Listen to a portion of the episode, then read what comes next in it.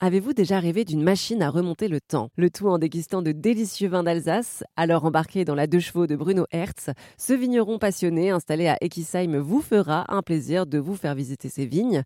Avec lui, vous pourrez discuter de ce savoir-faire familial qu'il cultive depuis six générations. Le vin, tout a évolué très vite.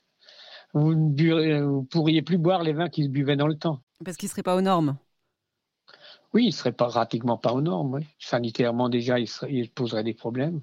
Comment faisaient vos grands-parents pour faire euh, ces vins-là? C'est mon père qui a commencé à faire de la bouteille. Donc avant, il ne vendait pas en bouteille, il vendait en, vrac, dans des petits tonneaux, il livrait les restaurants, des trucs comme ça. Il y avait beaucoup de consommation locale. C'était que les négociants qui vendaient un peu partout dans le monde.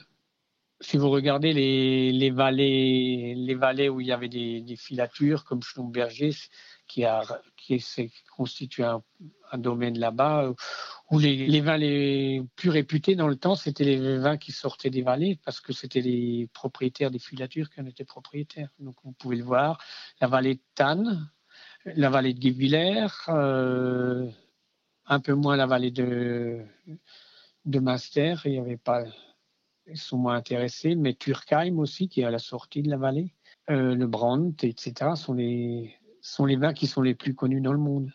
Non, mais moi, j'ai que du Rhin, mais parce que j'ai acheté à l'époque en, en 79, quand j'ai acheté, euh, personne n'en voulait.